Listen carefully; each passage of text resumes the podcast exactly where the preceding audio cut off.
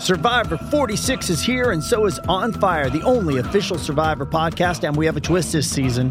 The winner of Survivor forty-five, Dee Valladares, will be joining us every week. We're going behind the scenes of the biggest moments, the how and the why things happen, and the strategy and analysis you can only get from someone like me, a Survivor winner. Listen to On Fire, the official Survivor podcast, wherever you get your podcasts. With threats to our nation waiting around every corner, adaptability is more important than ever. When conditions change without notice, quick strategic thinking is crucial. And with obstacles consistently impending, determination is essential in overcoming them. It's this willingness, decisiveness, and resilience that sets Marines apart. With our fighting spirit, we don't just fight battles, we win them. Marines are the constant our nation counts on to fight the unknown. And through adaptable problem solving, we do just that. Learn more at Marines dot com.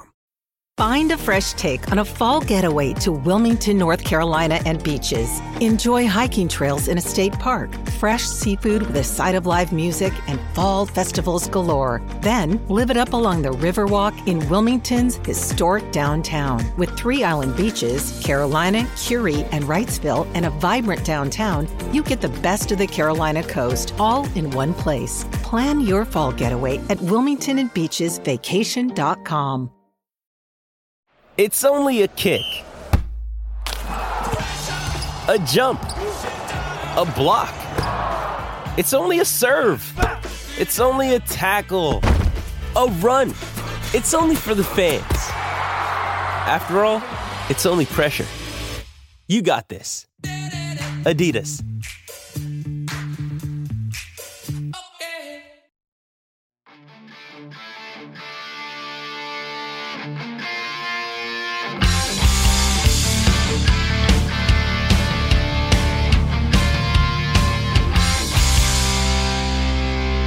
Pittsburgh Steelers fans, what's going on? This is Jeff Hartman, senior editor of Behind The Steel Curtain dot com, with you for another episode of Let's Ride, your Monday, Wednesday, Friday morning podcast. And this is airing typically around nine a.m. Eastern time, but this is not a very exciting Monday.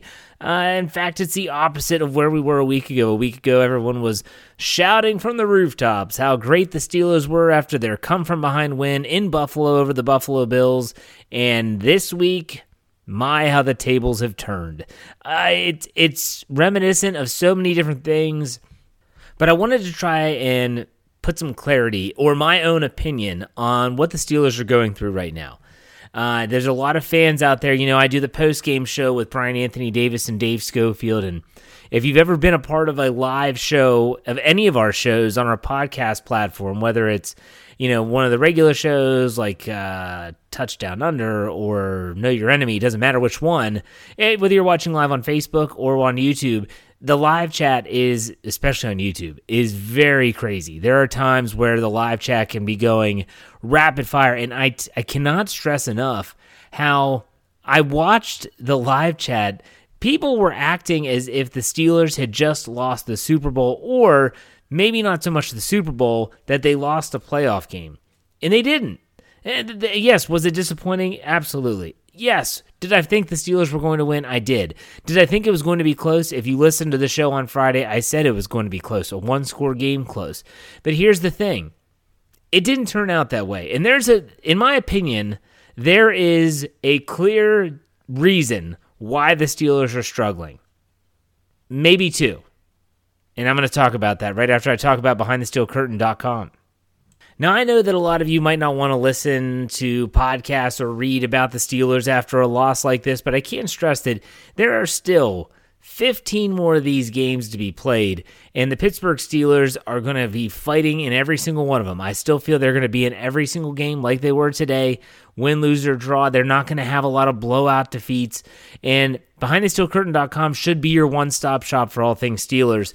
The Pittsburgh Steelers, uh, there's a lot of news going on with the injuries and things of that ilk. We will have the latest and breaking news for you at Behind The Steel Curtain dot com. So make sure you check out that site early and often so that you're in the know and, and you're up to speed with everything related to the Steelers. On top of that, our, our podcast platform is not going to slow down just because of a loss. We are going to continue with our shows.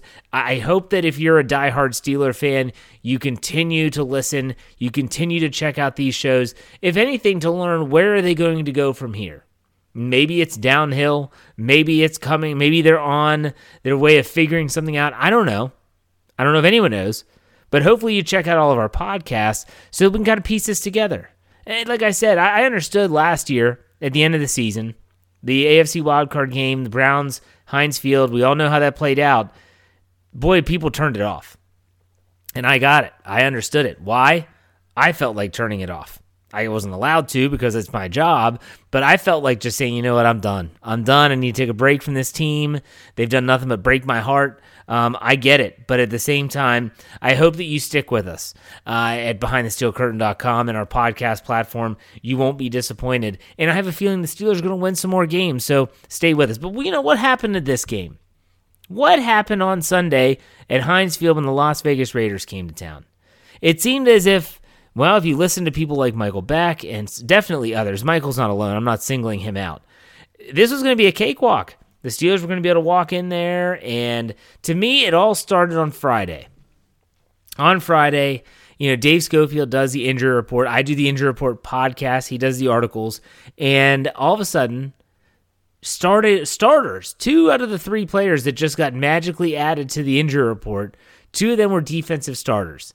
Joe Haden, Devin Bush, groin injuries. They're listed as questionable.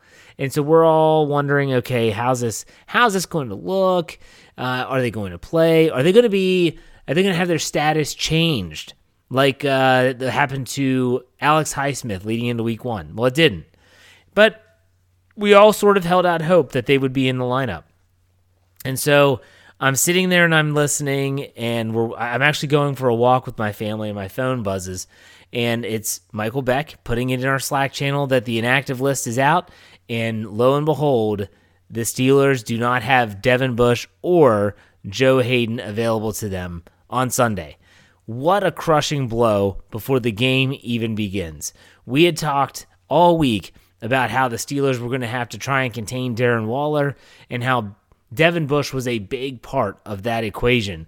And with him out of the lineup and with Joe Haden out of the lineup, which, by the way, I think Joe Haden's loss was worse than any other injury. And that includes in-game injuries when Tyson Alualu broke his ankle and also when T J. Watt left with his own groin injury.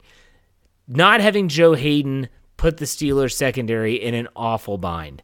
And we'll get into that later. In the second half of this show, we're going to do winners and losers, and I'll talk more about individual players and stuff like that. Nonetheless, it all started on Friday, and then like I said, those in-game injuries. Injuries were a huge factor in this game. A huge factor. And anyone that says, oh, well, you know, it's the next man up, it's the standard is the standard, that is all fine, and that's great for fans to say that stuff and for Mike Tomlin to blow smoke up you know where every single Tuesday at his press conference. But here's the harsh reality of any competitive athletic endeavor. I don't care if it's high school sports, collegiate sports, or professional sports. You have a depth chart for a reason. Not every player on your depth chart is going to be a starter. Clearly, they're not going to be a starter. If they were, they would be starting. And so with every injury, with every player that is not available, the the next step down is a little bit less of a complete player. I'm not saying they're bad. These players in the N F L are still good players, but Justin Lane, James Pierre, Akhello Witherspoon, they're not Joe Haden. And when you miss Joe Haden, you're putting Cam Sutton in a different position. And if you want to keep Cam Sutton in the same position, you're going to have to use other people. That's why I kept on saying uh, that I think Joe Haden's absence was bigger than anyone else that they lost due to injury. Also, let's not also forget that these injuries to Bush and Haden happened on Friday. They happened on Friday. As a coach, especially a football coach where you spend all week preparing. I'm not saying that it's an excuse, but don't think that it didn't have an impact for the game plan. You think you're going to have these players, and you think you're developing a game plan around the fact that you know that Haden, okay, Joe's going to be there, he's healthy, he's good. Devin Bush is going to be there, he's healthy, he's good. Friday rolls around, and oh boy, now what do we do? Do you completely scrap your game plan, or do you try to kind of band-aid it together? But it looked like they had to band-aid it together, and we all saw what happened. But injuries weren't the biggest factor in why the Steelers lost this game.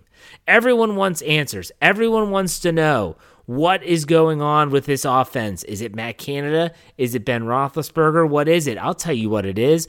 Open your eyes and watch the game.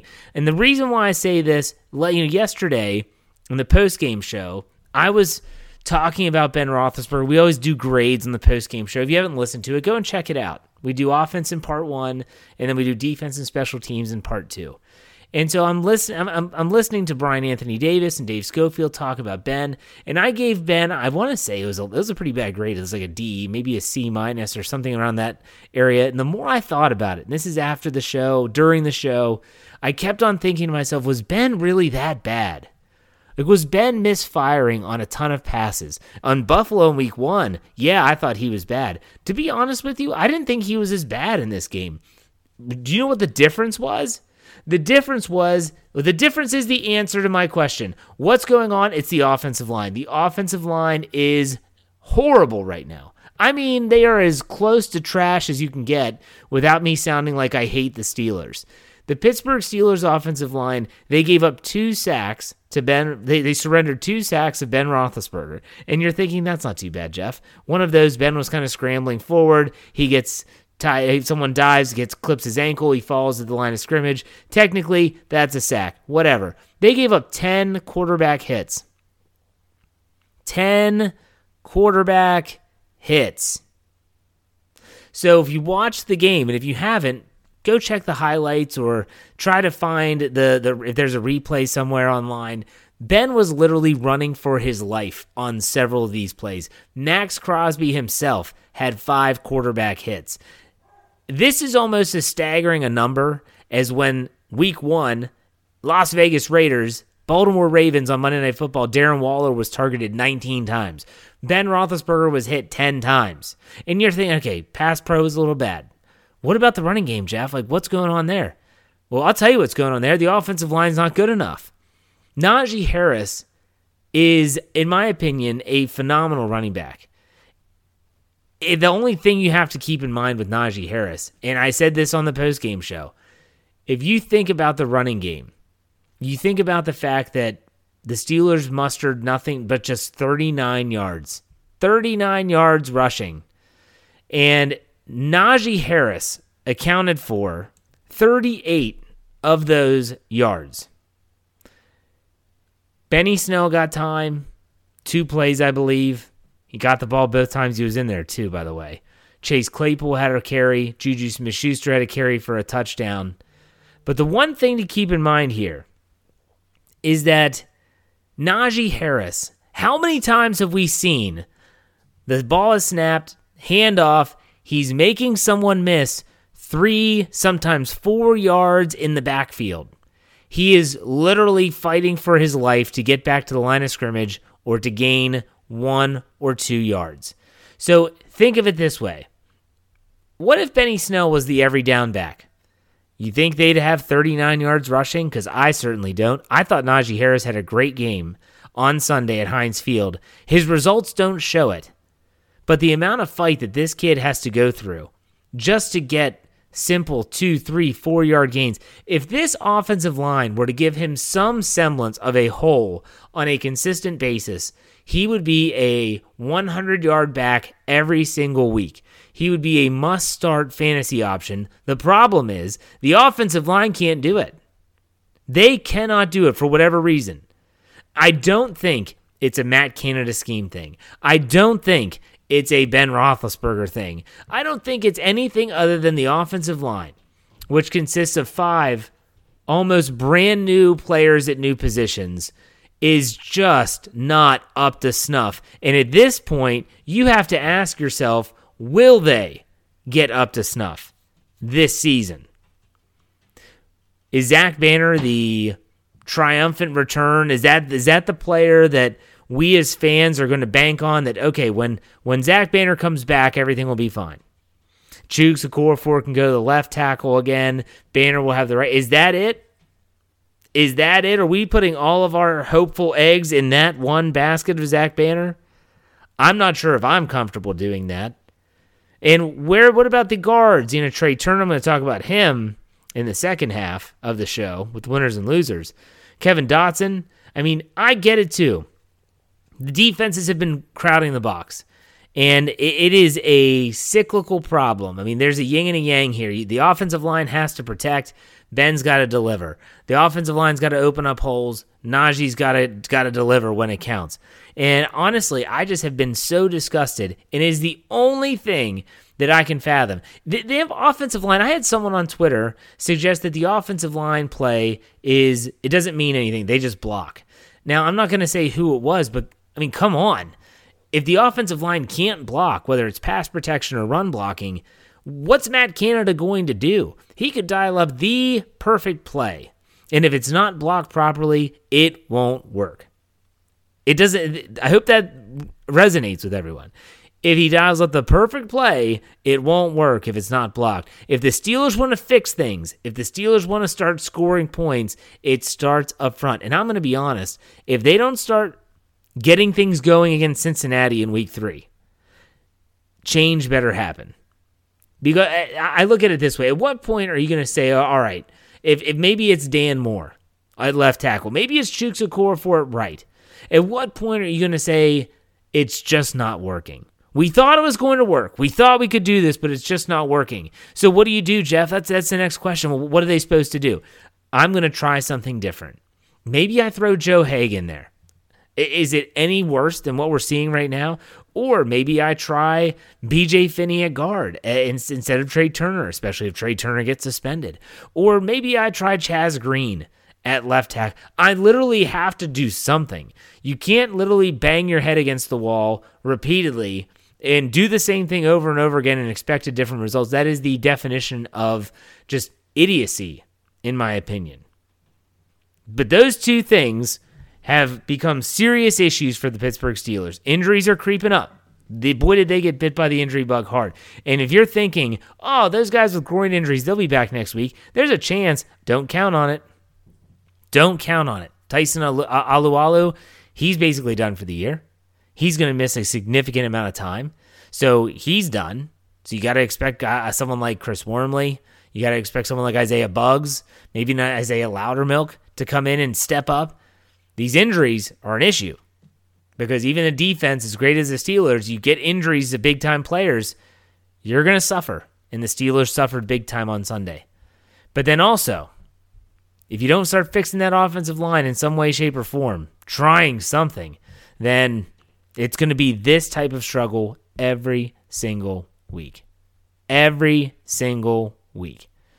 Well, let's break this down into a little bit more of the, the minutia, the stat line, the winners and the losers. We're going to get to that right after this break. Stay tuned.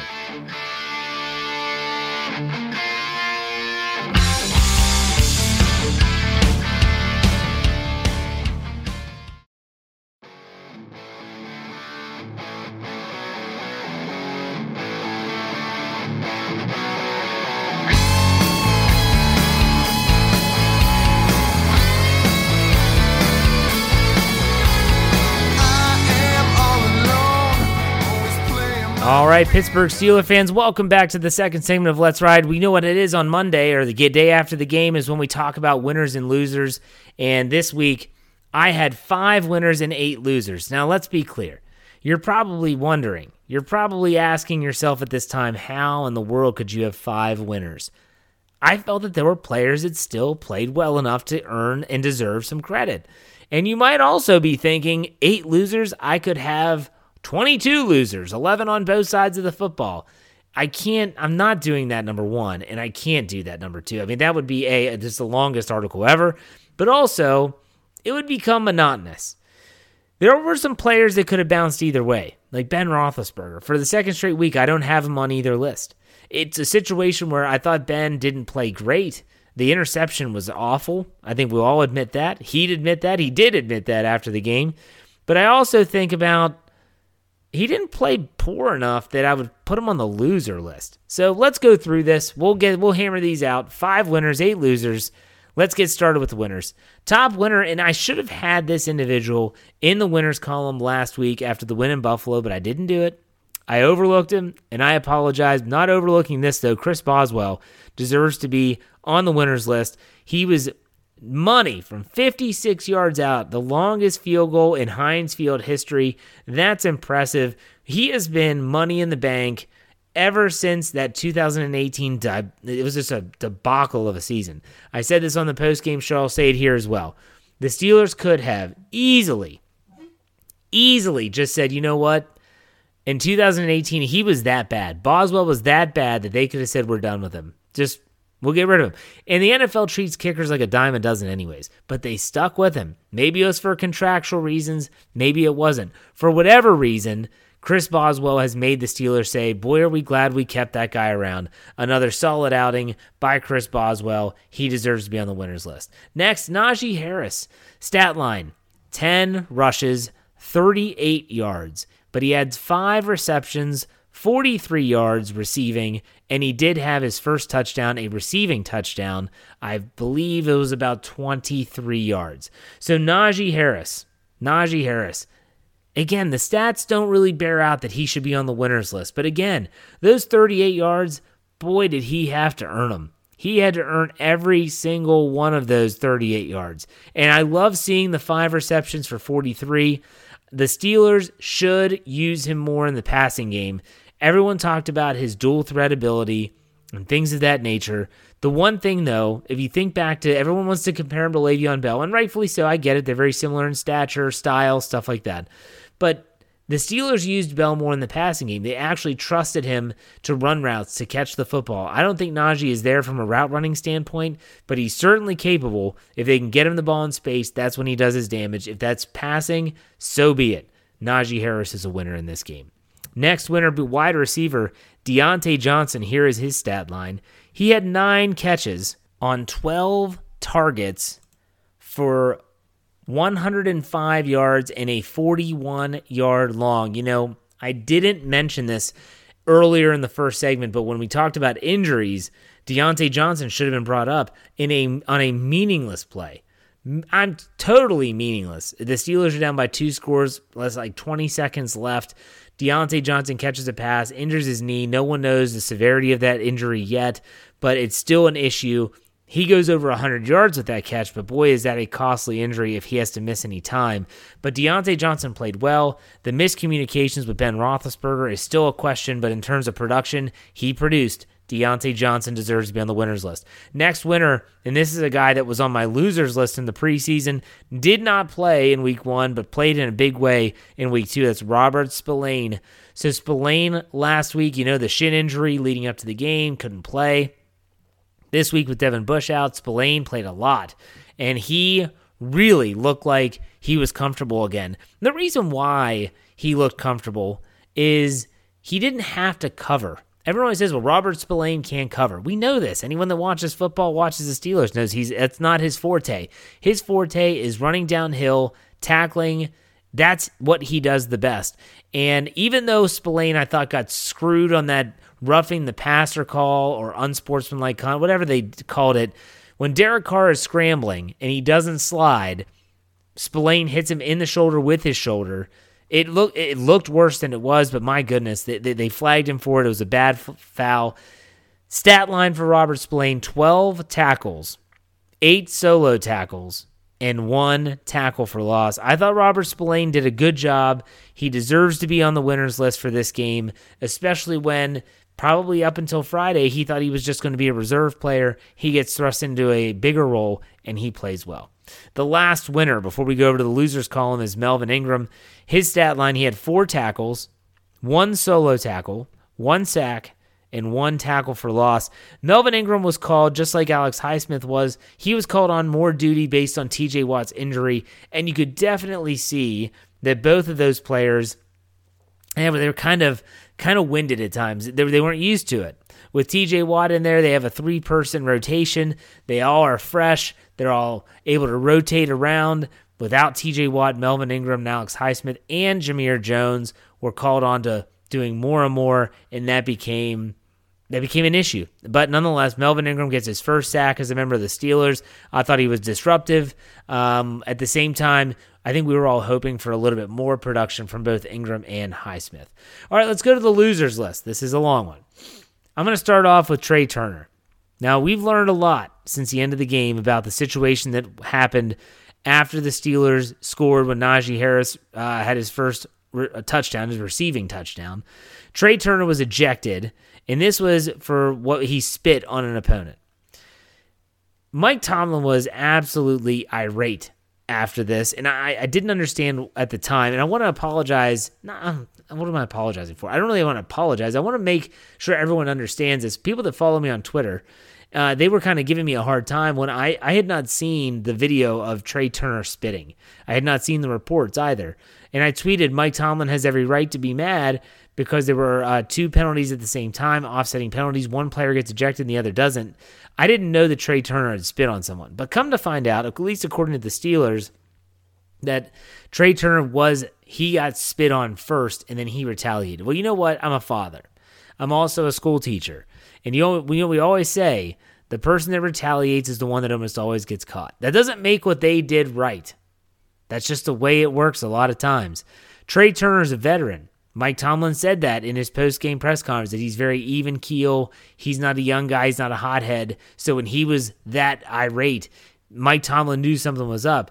Well, at the same time, if you're a veteran, you have to understand that even if someone spits on you, and I understand that that is like the lowest of the low, you can't retaliate. You can't put your team in that situation. It reminds me of the situ- of the time, I believe it was Marquise Pouncey's rookie season, so two thousand ten. And there was a play, and Marquise Pouncey was getting was kind of getting into a scuffle after the play. And Mike Tomlin pulls him to the side, and he's yelling at him. You can't do that. You can't do that. And, and Pouncey's coming back at him saying, man, they did this, they did that. And he said, no, you can't. You, the, this is bigger than you. The team is bigger than you. And that's what I feel like. Like Tre' Turner's got to understand that. Marquise Pouncey was a young player at the time. Tre' Turner's a veteran. I feel like he should know better. And the next loser on the list is injuries. My gosh, you talk about the multiple players that entered the game or left the game with injury. It was a, it was a long list of players. And like I said at the beginning of the show, this injury bug has crept up on the Steelers in a big way. And let's just hope that some of these injuries, whether it's Haden, Bush, Watt, uh, Diontae Johnson, hopefully they can all make their way back sooner rather than later. The next loser is, I'm just going to love, put, I guess, Mike Tomlin, or living in your fears. You know, Mike Tomlin always says, oh, you know, we don't live in our fears. That's what he always says. And it's a situation where I think that's kind of become a slogan. We don't live in our fears. Well, when the fourth quarter, when you're trailing, and you need a score, and you're you have a fourth and one situation, you, you live in your fears by punting the football. And that's exactly what he did. And he justified it afterwards, saying they felt they had enough time. He wanted to, he didn't want to give up field position. You're living in your fears. You're living in your fears that you're not going to get the yard. You're living in your fears that the offensive line's not going to make the block. You're living in your fears because you don't trust your players to go out and make a play. You trust your defense. And he, uh, of course, mentioned that, you know, we did get the stop and they punted the ball back. I get that. But at the same time, you, they killed they killed clock. You lost time. You lost time and you showed, in my opinion, as a player, if that's me, and Ben Roethlisberger said after the game that he wanted to go for it. Obviously, he wanted to go for it. Players always want to go for it. He was disgusted. He wanted to go for it. Tomlin overruled him. And I think as a player, that is a gut punch. That's a gut punch to an offensive line, to a running back, to an offensive unit that, hey, I know it's fourth and one, but I don't think you're going to get it. We're punting the ball away. That's living in your fears. That's cowardly. I hated it. Hated every bit of it. People want to justify it with football numbers, all this analytics. Get out of here. Get out of here. I don't want to hear it. You, you live in your fears by not going for it on fourth and one. Let's move on. The next loser is Akhello Witherspoon. Now, uh, this was a topic of discussion on the post-game show, and a lot of people said, hey, uh, was uh, was that Witherspoon's only play? Now, I don't know. We haven't got – no one's received the snap counts yet. But Akhello Witherspoon, what an introduction to the Pittsburgh Steelers fan base when you get out there and you give up a sixty-one-yard touchdown reception to Mister Ruggs of the Las Vegas Raiders. And that was the dagger. That was the dagger. The the game was close. It was nip and tuck. It was back and forth. The Steelers looked like they were going to come right back. And then that happens. That sixty-one-yard touchdown was the straw that broke the camel's back. And I think everyone that's honest with themselves knew that after that play, game was over. Like, that was it. So Akhello Witherspoon, not saying his career in Pittsburgh is going to be short-lived. I'm not saying it's going to be awful, but not a very good introduction at Heinz Field to the Pittsburgh Steelers faithful. All right, let's go to the next loser, the offensive line. As I said earlier, they gave up two sacks. Uh, they gave up ten quarterback hits and only thirty-nine yards rushing. I put the lion's share of the offensive woes on the offensive line. Has Ben Roethlisberger been perfect? No. By no, no stretch of the imagination has he been perfect. Has Najee Harris been perfect? No, he's a rookie. He's going to make mistakes. Have the wide receivers been perfect? No. I think Chase Claypool, you know, one of the, the, the touchdown that was dropped, I felt like he could have brought that down. Was it a perfect pass? No, but he could have caught it, hit his hands, and the defender comes in. Yeah, I, I guess you're you're feeling that your best receiver is going to make that play. But the offensive line has been atrocious, has been absolutely atrocious.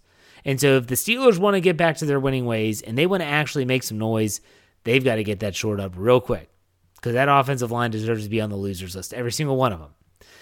Next loser, the Steelers secondary. I already talked about Akhello Witherspoon, but all you got to do is look at Derek Carr's stat line. He finished twenty-eight of thirty-seven, three hundred eighty-two yards, and two touchdowns.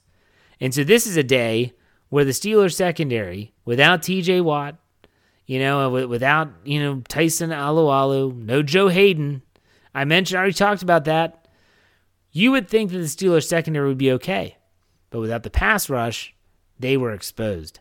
Derek Carr, is it, what he did to the Steelers on Sunday, if T J. Watt can't play for, let's say, the next two weeks, then you're going to see exactly that every single week. They're going to spread him out, and they're just going to pick the defense apart.